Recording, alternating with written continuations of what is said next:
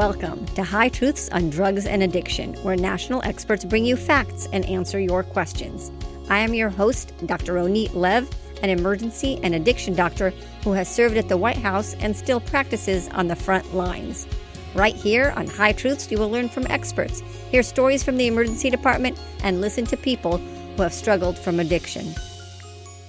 Friends, fentanyl is plaguing America. It has infected all illicit drugs, from cocaine to meth, counterfeit pills, and even marijuana. If you're around someone who may be using drugs, you should carry naloxone, the opioid reversal agent. Carrying naloxone for drugs is like carrying an EpiPen for allergies. If you need a prescription for naloxone, you should have one, no questions asked. That is why I am offering a free prescription to anyone who needs one. Come visit me on hightruths.com to learn more about the show, submit a question, or download a free prescription for naloxone. And if you like the show, do me a favor give us a five star review and subscribe. Your stars are very much appreciated and go a long way in supporting the program. This High Truths podcast is sponsored by NMI, the National Marijuana Initiative. NMI strives to dispel misconceptions about marijuana and raise awareness of the issues surrounding the drug so that citizens and policymakers can make well informed choices regarding marijuana use and regulations. Learn more about NMI at thenmi.org.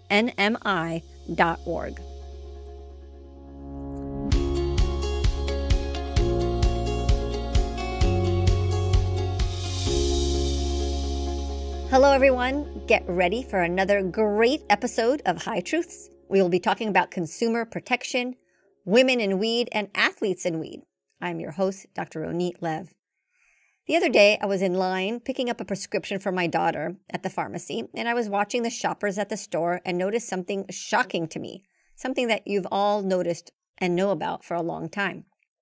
People treat themselves for all types of ailments. I was eavesdropping and heard people chatting, Hey, what's that stuff for milk stomach aches? And I need something for allergies. And which one of these products is the best anti aging? the horror to a doctor who spent her lifetime studying medicine that people just willy nilly choose various over the counter supplements. And yet, mankind has done without doctors, my beloved profession, since the dawn of time. Let me ask you today, in 2022, how do you decide which of the 85,000 dietary supplements you should take? The supplement market is a $140.3 billion industry they are targeting you and me for our desires of health and various treatment ailments. Some supplements are vital. My lab work showed that I am deficient in vitamin D, and so I take vitamin D every morning. But how do I know that the vitamin D I am buying is good or not?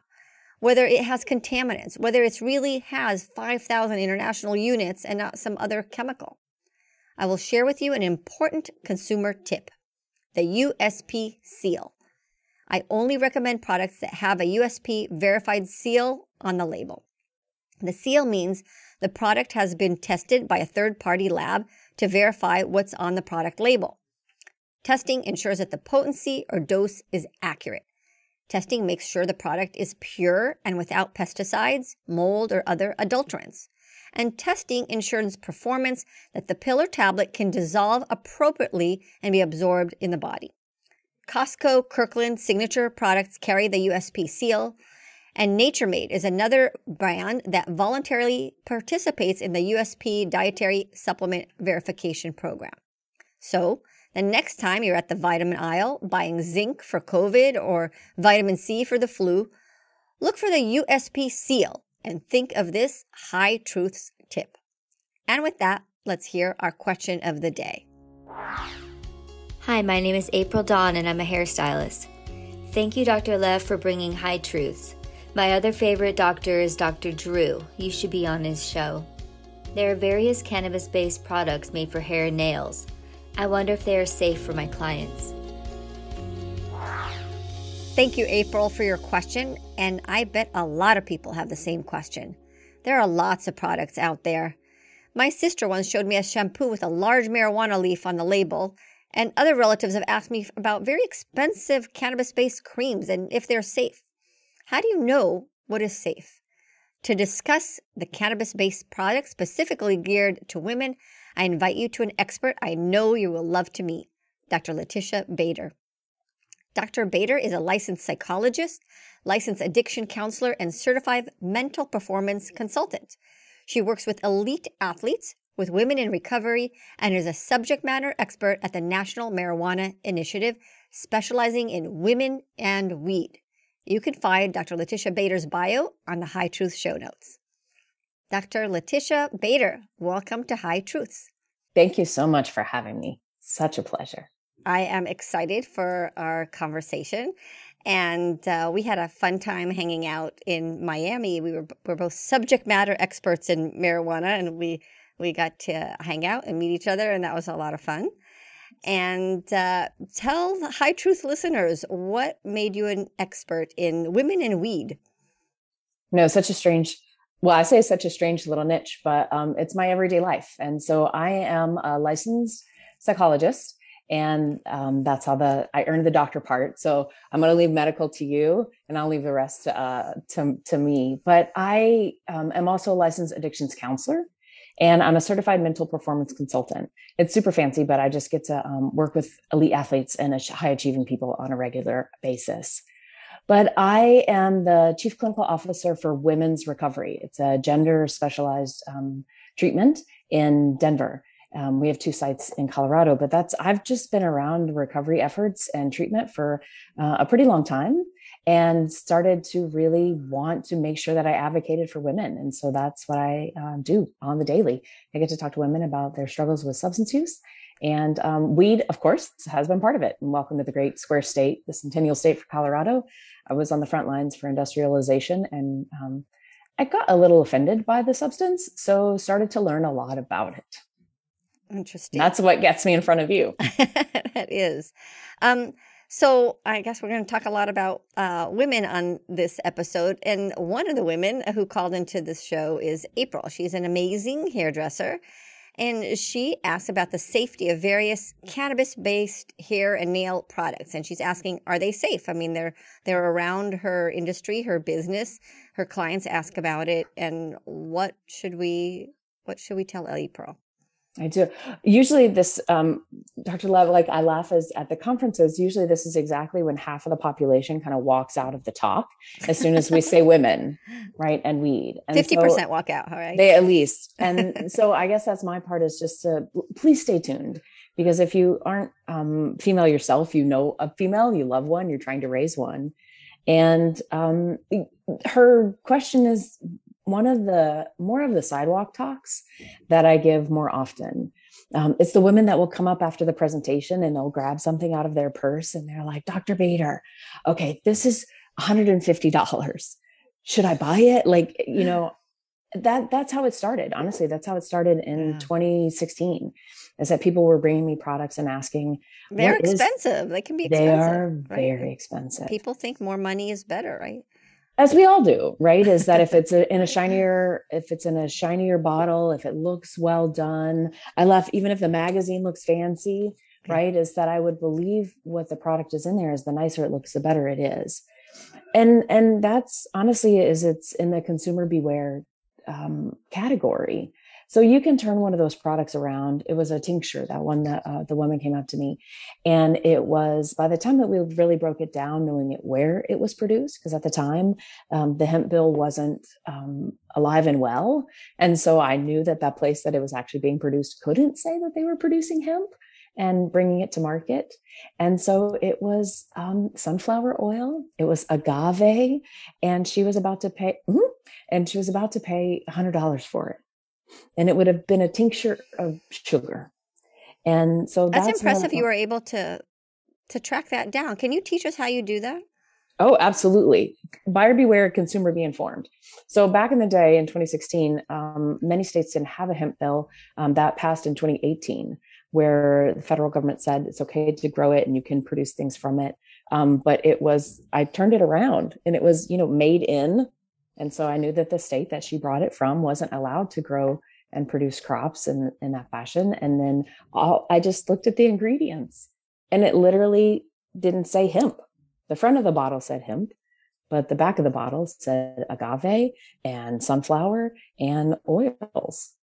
And it was suspended in a tincture that's alcohol based. And that was kind of our belief is that it would have been helpful and it would have been hemp and it would have been have antioxidants. Um, and that and that's honestly it's why CBD, especially CBD, is moving its way into our aesthetics. It's moving its way into our beauty products um, because it it does have some principles that can that can help if used, I think, um, properly and if used in the way that they're supposed to. And so when I think about CBD and hair care, it's the anti-inflammatory properties. Maybe I'm not quite. I'm not a hairdresser. I'm not quite sure what that would do to my roots or to growing, um, but we do find some some protective aspects about CBD that can get into our products. But I think one of those things is if if you knew the product, if you're using a great shampoo or a conditioner before then, is that you would want to make sure, right, like that alcohol is the fourth uh, product. We're not drying our hair out. Um, but I think a lot of it is that we're being sold a lot of products with that in the front of the packaging just to get more of a trend. That's going to, unfortunately, it's probably going to be my soundbite that gets used is I think we're buying a lot of products that say hemp um, that say weed.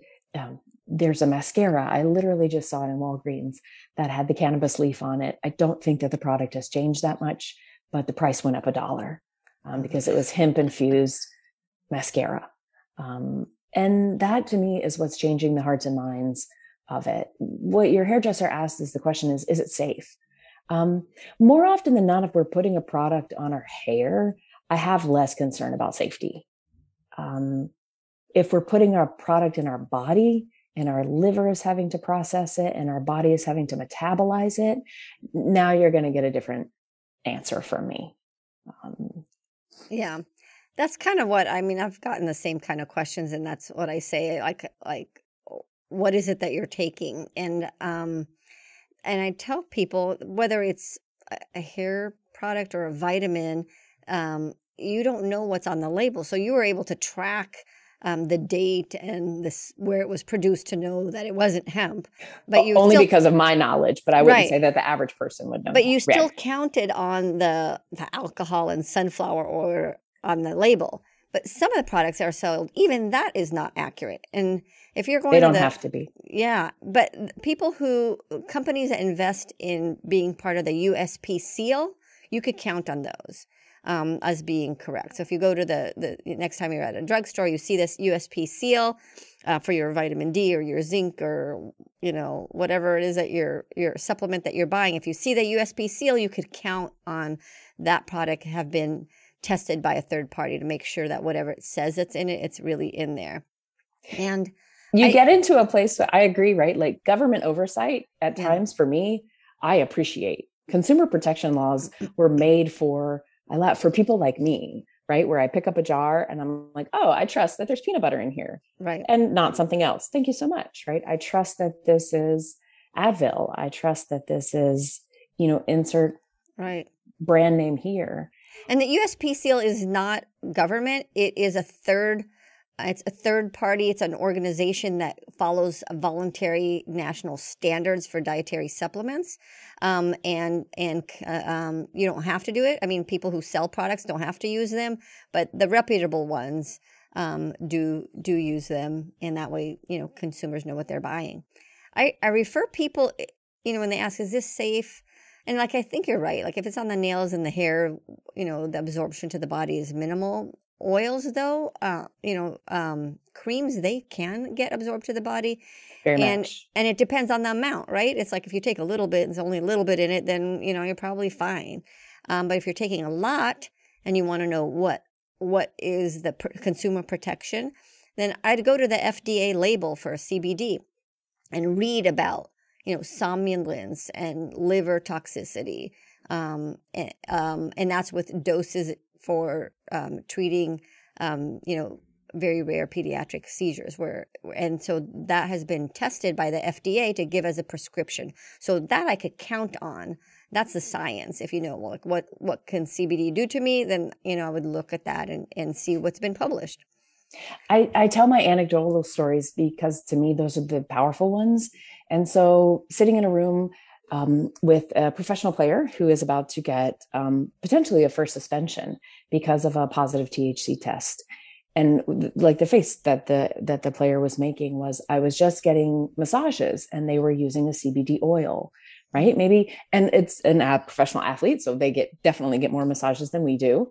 Um, but they were testing positive for THC when the um, professional that they were using, it's just CBD, it's just CBD. And that was, you know, if you get an hour long massage, they use X number amounts of lotion, right? Like, mm-hmm. and that was happening.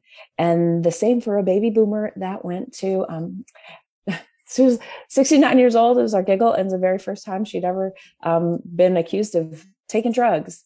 And she was using it for her tennis elbow. And she had picked up a product um, that she believed was just CBD. And because she was using it in the way that it told her to, and that's all that she was using it just as a topical four times a day, right? Rub it on your elbow when it hurts.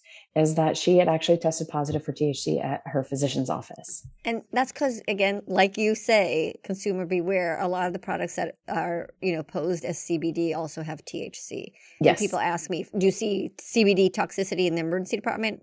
No, but I've seen plenty of people who, just like you're saying, who think that they were using CBD and they're testing positive for THC and you're seeing that type of reaction. So yeah, um, that's what that's the problem. People don't know exactly what they're mm-hmm. buying. And yeah. we do have those interaction things too. Is that it may not reach toxicity, it might not reach you, right? But our liver mm-hmm. does have to process that, and we don't know a lot of the interactions between some of these topicals um, and then our prescription medications as well.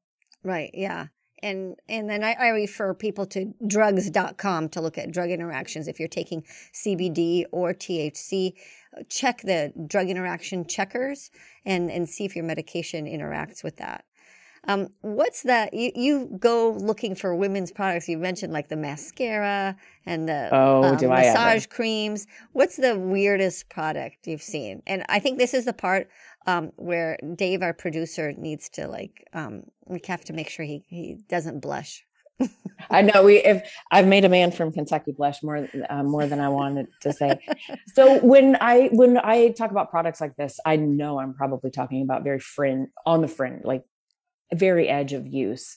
Um, but one of the top products that was selling in 2016, and I have to stop because it was a Peter Piper Pecker puffer. It was a bong. Uh, I'm in the shape of a vibrator. And so would, you would use it and smoke and then insert it. And um, that again, fringe use for that. But you can Google marijuana tampon, and that is being produced but most of it isn't that um, eye catching right? It's it's in our cannabis infused drinks. That's actually one of the things i like just came out is that the women are the main consumers of cannabis infused beverages. Mm-hmm. and that um, what they're tracking is that we are buying the cbd thc but we are buying it for our homes. So it goes anywhere from candles um, i laugh cbd infused that was a fire log um, that costs $30. I'm not really sure how you can infuse a fire log and then use it, but THC can be in suppositories and Pop Tarts and coffee and, and, and cannabis infused wine. Um, but mostly lubricants, we think about that. But we're starting our morning with face, you know, with any kind of our aesthetics our products from hair to skin to nails. And it could be infused with THC and CBD. And then we're moving all throughout our day with the ability to use a product that's on the market. Um, and then we're finishing our evenings with that as well. And we're bringing it into the bedroom, it's in the kitchen, um, food, coffees, name it. But it's all over the place. But is that recommended? Is it healthy? People are doing it because they think it's healthy it's it that's the that's what the industry is marketing now we're not talking about getting high that that yeah that that's old we're actually talking about getting well and that's what I notice, especially with more of the uh, marketing towards women, is that it is much more about health and wellness and overall um, aesthetics and overall mental health and ability to parent better, right? That to me, that's what's being marketed to women is that it's going to be a very i know it's wow. it's gonna help us it's, do everything it's, it's, sad because we're we're like follow the science, follow the science. And yet when it comes to these products, like science is not important. um, you you talk about the importance of tracking and the marketing and the messaging yes. of the industry. Why is that important? The industry's job is to attract new consumers. It's to increase the use of the current consumers and then retain the regular consumers. And so, honestly, the way that we attract potentially people that have never used the substance, and that's more often what I see, is a, a woman that has never stepped up to using drugs whatsoever, um, or has come late in the game, and they are putting products out there that are um, very attractive, very benign, like we start low and go slow, but that it makes a new user. And that's actually their job. That's what the industry's job is to, to attract new users. And then to increase the consumerism of the people that would be open to it. So that's where you have to have a variety of products, right? As they would say, um, Brightfield, uh, an industry polling, said that 59% of new weed users are women. And so we're coming in the door. And we know that for consumer behaviorism too, is that we actually like 70, 80% of the consumer purchasing is actually through um, women. And so we're the ones that kind of have the buying power and the buying influence. We know where the dollars go in a household. And that's what's happening. But that then to me is where it sneaks in for frequency of use and intensity, potency, right? Because we will develop a tolerance to these products maybe not necessarily the hair care or the shampoo, right? But if we start to ingest products that have THC, if we start to ingest um, products, that we will build a tolerance to it. And that first high um, or the first relaxing efforts won't be the same after a while. Um, that's what actually women's bodies do better than men is that we can actually build tolerances up faster. Um, and then we don't have that same relaxing feeling. And so we'll probably use more and that's what i'm noticing with the marketing campaign is once it's sort of it's kind of a foot in the door principle is once a product or once a behavior gets into our world um, we'll usually stick with it is, isn't that true for for men too i mean mm-hmm. anybody can oh, develop yeah. a, a, tolerance what are the differences in um, the gender differences in in cannabis we have so our bodies because of um, our water, um, our fat enzymes. This is a fat soluble drug.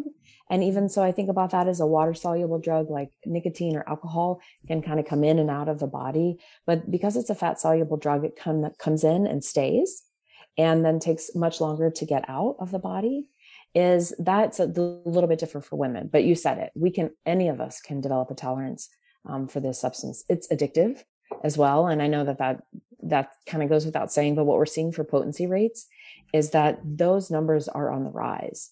Those scientific numbers that we can say, like a general population, you know, has an 8 to 15% chance of being addicted to something, um, a toxin or a substance that they put in their body. And these numbers are starting to grow. And we're learning that with every year. Um, it's almost up to 30% um, rates of addiction for for cannabis for THC. And when we say that, and you'll hear us slip back and forth. And so if this is like your first time um, for Dr. Le, I doubt it because um, you're probably like a frequent listener like me. But knowing that difference of the THC versus CBD and some of the other cannabinoids that are on the market, um, when we talk about potency, we are talking about the part that gets us high for the THC. Yeah, and um, you. What's I going to say? You talk about are there special products you talk about um, for women it's like mascara and hair beauty products relaxing drinks yes. and i know this isn't your special but have you do the men get targeted in the same way like this is a cannabis infused beer or whatever men oh absolutely oh you you know no you just put alcohol it doesn't oh, matter oh, yeah. i'm i laugh as i'm for for all of the types that I say, like substances aren't gender neutral, it to me, it doesn't matter. If there's a product on the market, we have uh, we they've put cannabis in it. Um, they put cannabis in water, they put cannabis in beer, they put cannabis in wine, they put cannabis in any product you can imagine. Um, and we put it all over any way that you can interact with it. Um, we're trying it.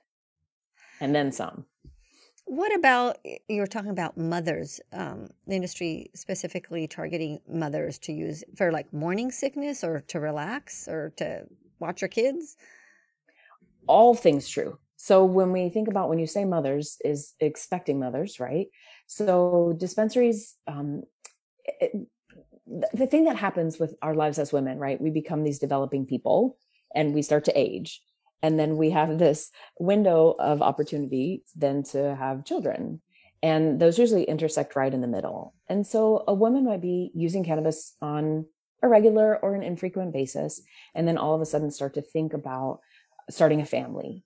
And it can, that already can start concerns with reproduction, male and female. They're doing a lot of great testing um, for male and female impact on uh, reproduction. And then that part, then getting pregnant is one of the biggest symptoms that we all talk about, even ages ago, generations ago, right? Is morning sickness. And one of the things that THC actually can do, right, is to suppress nausea. Um, because we've heard it to talk about that for cancer treatments. We've heard it talk about that for chronic wasting.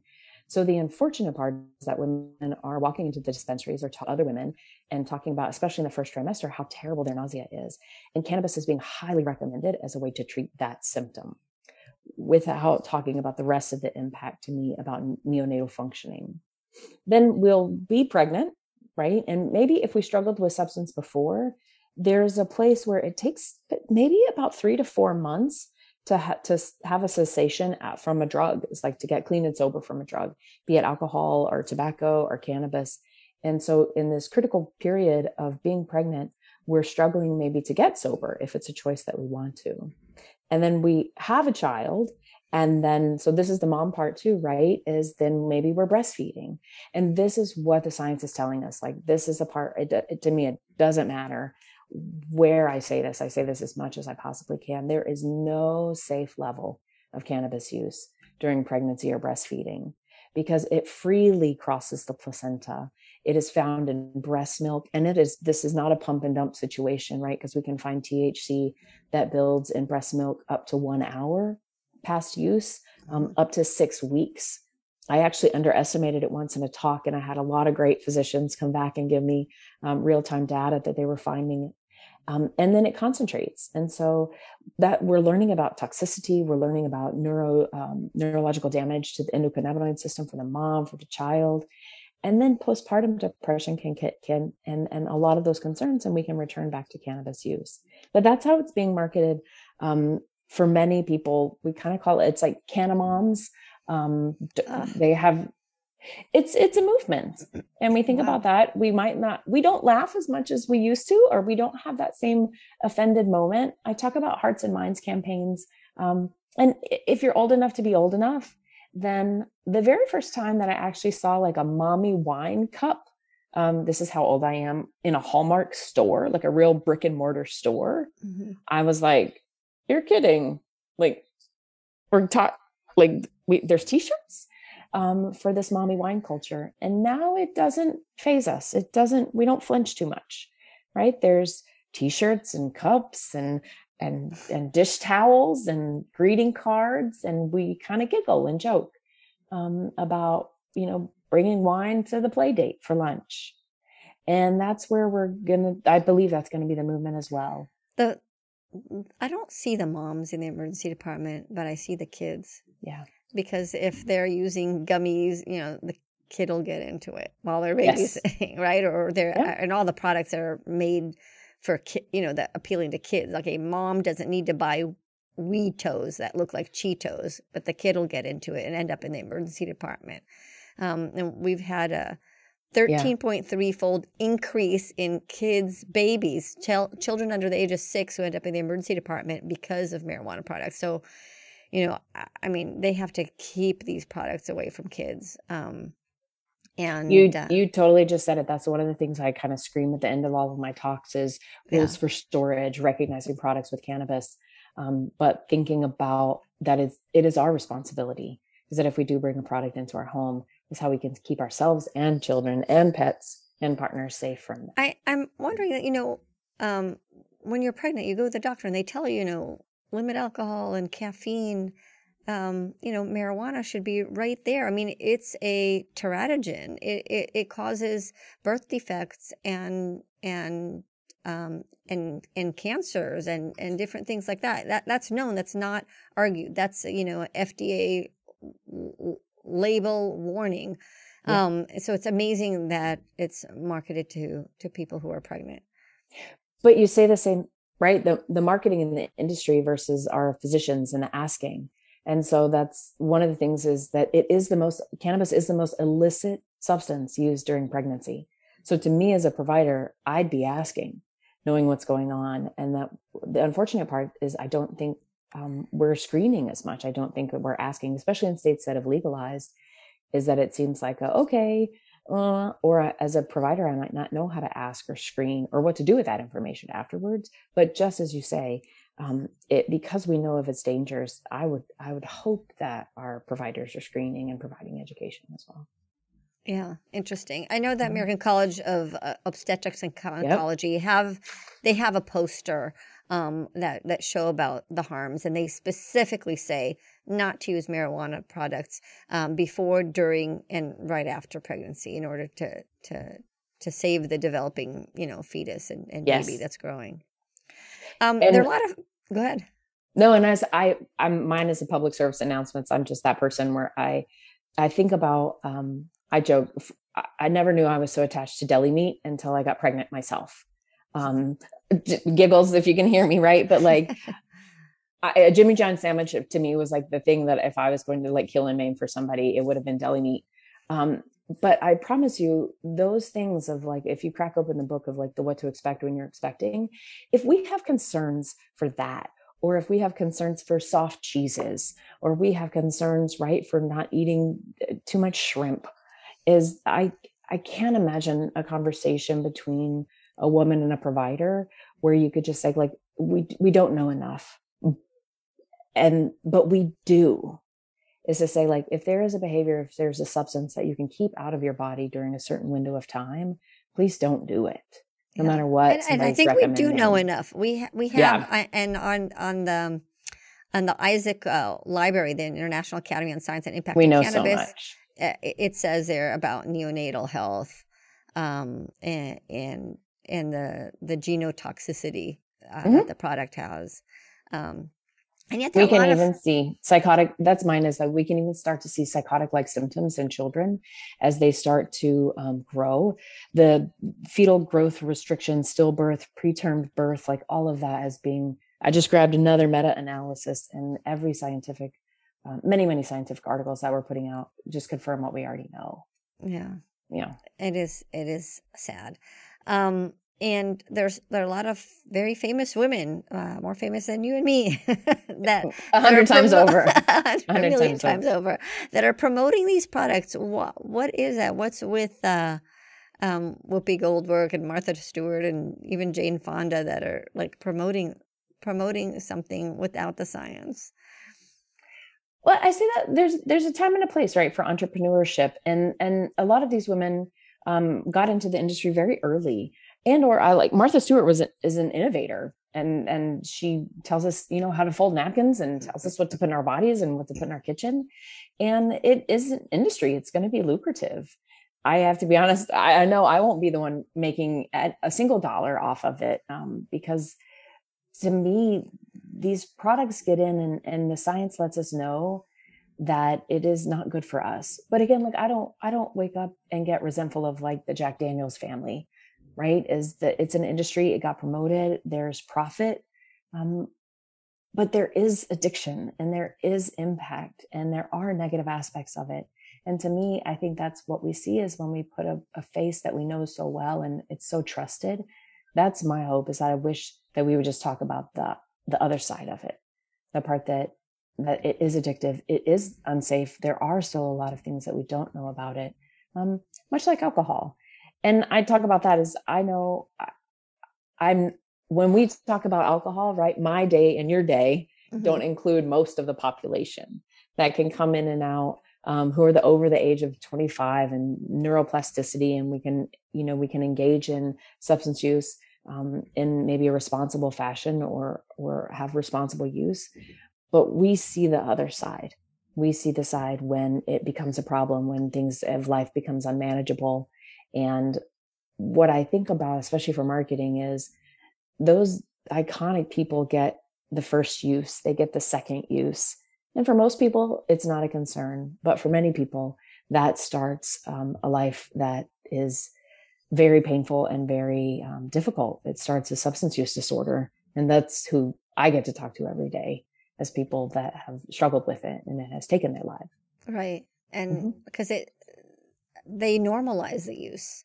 Yes. They promote it and they make it appear like there's no harm. So why not? Mm-hmm. And, and, uh, I remember, um, my favorite picture from tobacco industry is the, the head of the Cancer Association with a cigarette um, because that's how normal it was that people would always have a cigarette, and that's what the industry um, did, and and that's what the industry probably wants with the cannabis products.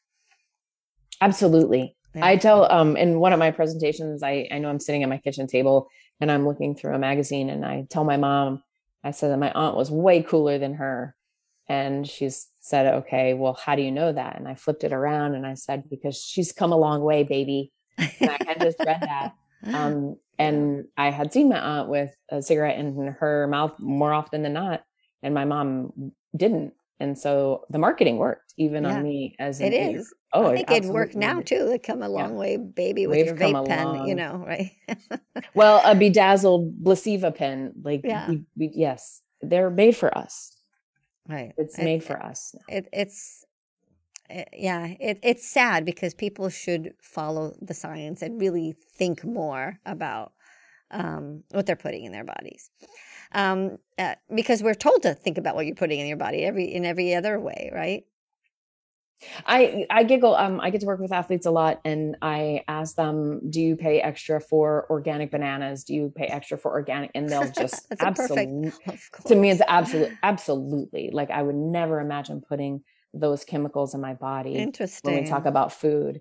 And then I tell them, and I was like, well, if you've used a concentrate, um, potentially in the last year, when we seize them and test them, 80% of those are contaminated with like chemicals I can't even right. pronounce. Yeah, that's not organic. that is, it's not organic. yeah. And you specialize in addiction recovery for women. Mm-hmm. And how how is that different than recovery for men? I without getting too much into the nuances is that treatment was often made for men right? Is that we leave our home um, we go away to inpatient right and get to hear the message of recovery. Um, i think for women it is it's an advocacy part. We end up getting to treatment about about six and a half years later than men. We usually um, choose not to or can't leave our homes in order to get treatment and so it's one of the things is that I do, I do at an IOP, it's an intense outpatient program, is to try to get women in for early recovery before our lives get unmanageable. But when we get in there with women, we're very much often talking about mental health concerns in addition to substance use disorders. And we're talking about trauma in addition to substance use and mental health disorders. And that's what happens with women, especially for because of that telescoping effect that we had mentioned earlier, is that when we finally come into treatment, we're actually sicker. We have um, the substances have a much more of an impact on our bodies. And we are usually struggling with a co occurring mental health disorder or some kind of a trauma um, history. And that's actually why substances probably got introduced to us, is that um, they work I hate to be that person. Um, I know you won't be surprised by that, but when people come in to talk to me and families come in to talk, they keep asking, "Why is she still using?" And I was like, "Well, because drugs work to numb the brain. They they numb that critical voice in our head. They numb activation levels. Um, we find out that if I don't do the work for the mental health part and recovery part, then these substances work. Yeah, um, they yeah. they help you not care. They absolutely. Yeah, they help numb a lot of things yeah. So instead of moving through it, we just try to move around it. Mm-hmm. And when you say you you treat women, is it and anybody who identifies as being women? Absolutely. Mm-hmm. Okay. Absolutely. And and athletes, talk to us about athletes. Do I mean athletes are tested, right? They uh, it's interesting that you specialize in, in drug use for athletes. You're still seeing that as a problem. Yes, that's actually how I got my start. Is that mm-hmm. I was mm-hmm. working with athletes, and then we would get behind closed doors and the coach would be like, I don't know what's going on with Letitia, but like figure that out. Like eight times out of 10, we were talking about substance.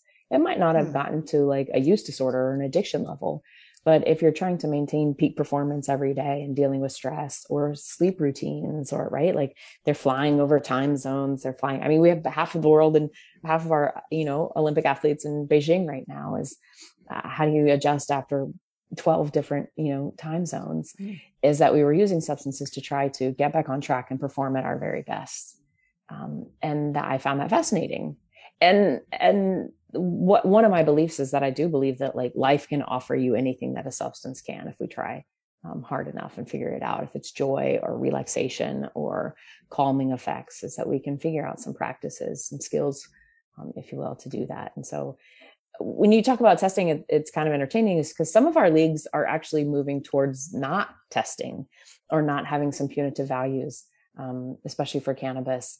And most of the policies and procedures that are put in place are for safety. It's why we spend millions of dollars developing a helmet for football um, because we care about the players' um, mind, right? Our heads. It's our most mm-hmm. important sport organ that we have is our brain. And then um, it seems to me like kind of turning a blind eye for these types of things.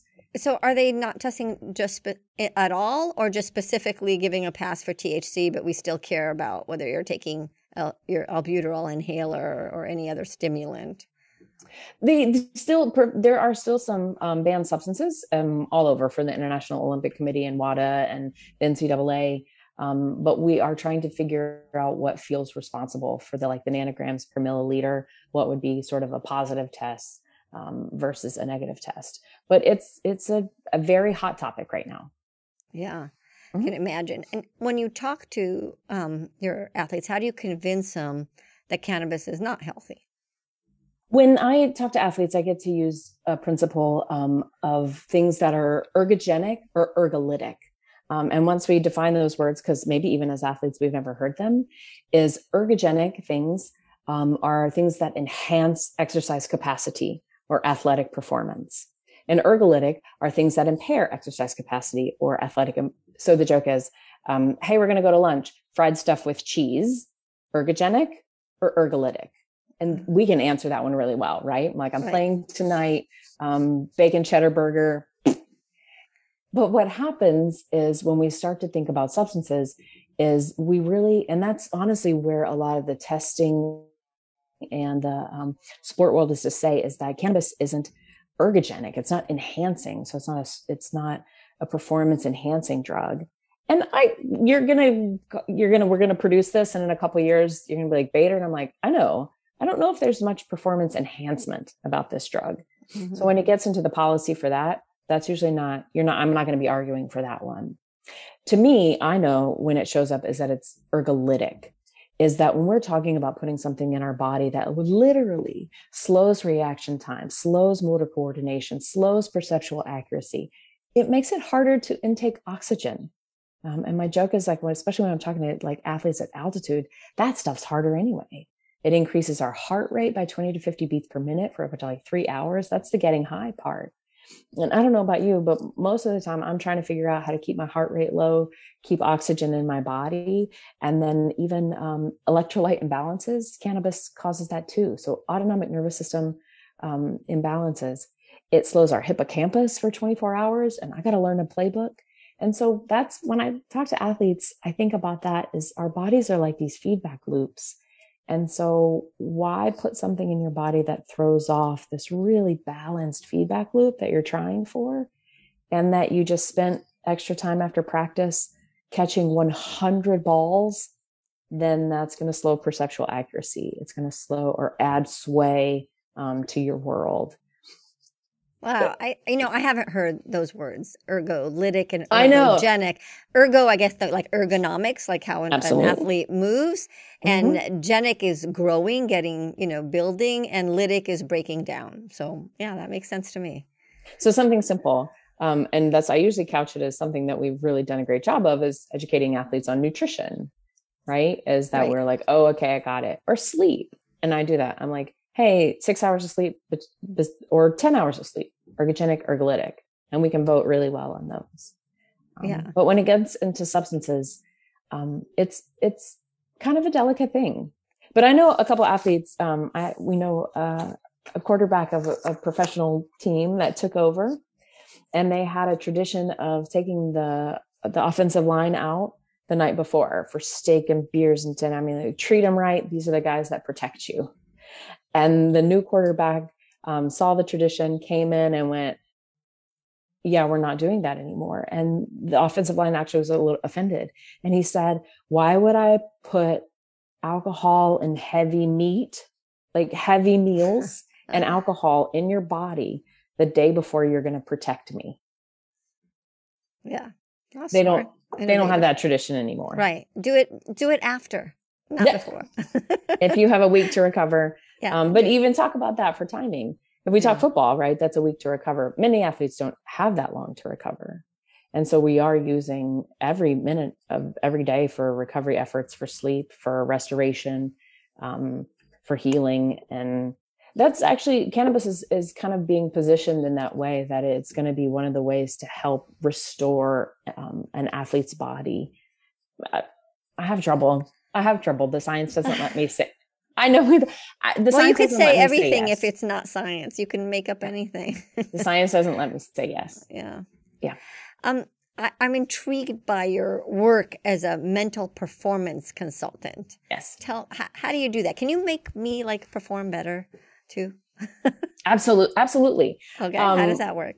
We do that. So a sports psychologist is just that. We go for um, we're licensed psychologists, and for many of us, as we were going through our degrees, we took a separate track and learned as much as we could about kinesiology and sport and team dynamics. And that's what that certification is something that is nation. It's international certification, and so we do a lot of hours and a lot of mentoring um, to make good, better, and better best. And so there are some skills that athletes um, can learn to help with their mental performance. And that's what we talk about is, you know, you would hear 90% of the game is mental, and yet not many people practice the mental side of it. So attentional focus, um, emotion regulation, right? Goal setting, you name it, that's what we get to do on the side. And so learning a set of skills that makes us better um, in the moment every time to handle pressure, all of the things that you love to see cool under pressure, right? Keep their head on straight, knowing a lot about their bodies and the strategy of sport. There's a whole little subpopulation that's doing it. Is it more like a type of meditation or getting in your brain or how does that work?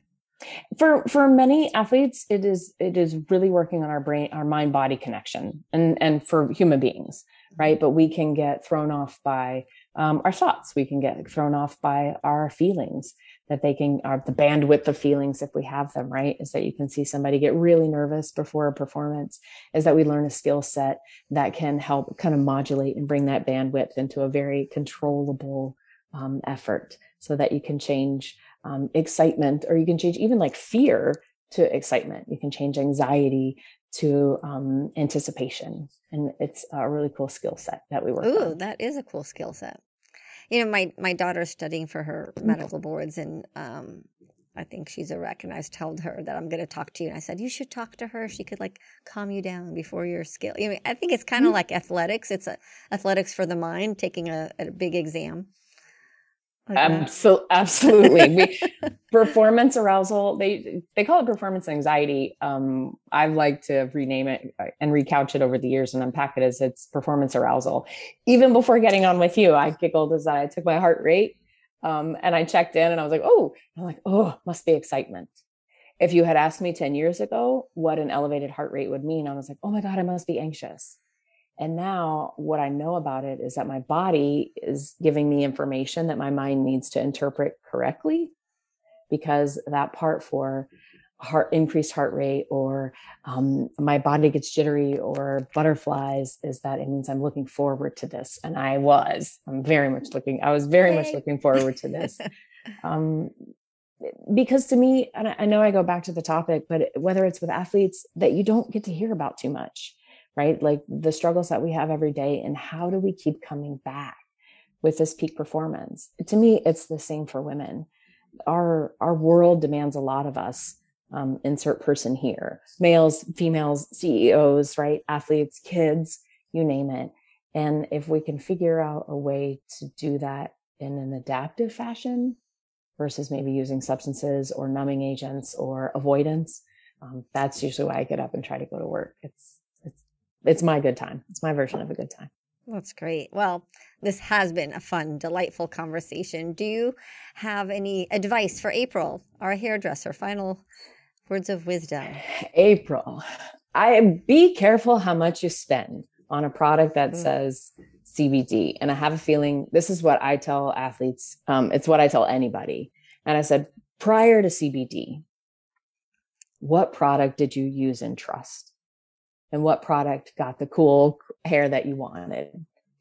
Take that product and compare it to the one that's trending now and just see. Be an educated consumer. If you're about to spend $100 on a shampoo, right, when this $40 shampoo was probably just as good and your locks look lovely, just have a critical mind, have a, have a critical eye. That's great advice. Yeah.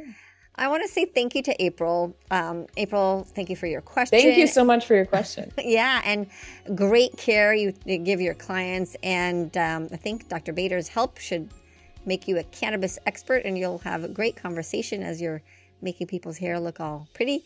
Um, and I want to say thank you to you, uh, Letitia, Dr. Bader, for joining us in High Truths um, for the work that you do in recovery, in addiction, the advocacy that you do, the knowledge that you spread. Um, and uh, I look forward to continue working with you in the future. Thank you so much. Thanks for your time. Thank you for listening to High Truths on Drugs and Addiction, where national experts bring you facts and answer your questions. This week's episode would not be possible without the generous support from our sponsors a sincere and warm thank you to NMI, the National Marijuana Initiative, striving to dispel misconceptions about marijuana so citizens and policymakers can make well informed choices. Our producer is Dave Rivas from Davy Boy Productions. I am your host, Dr. Ronit Lev.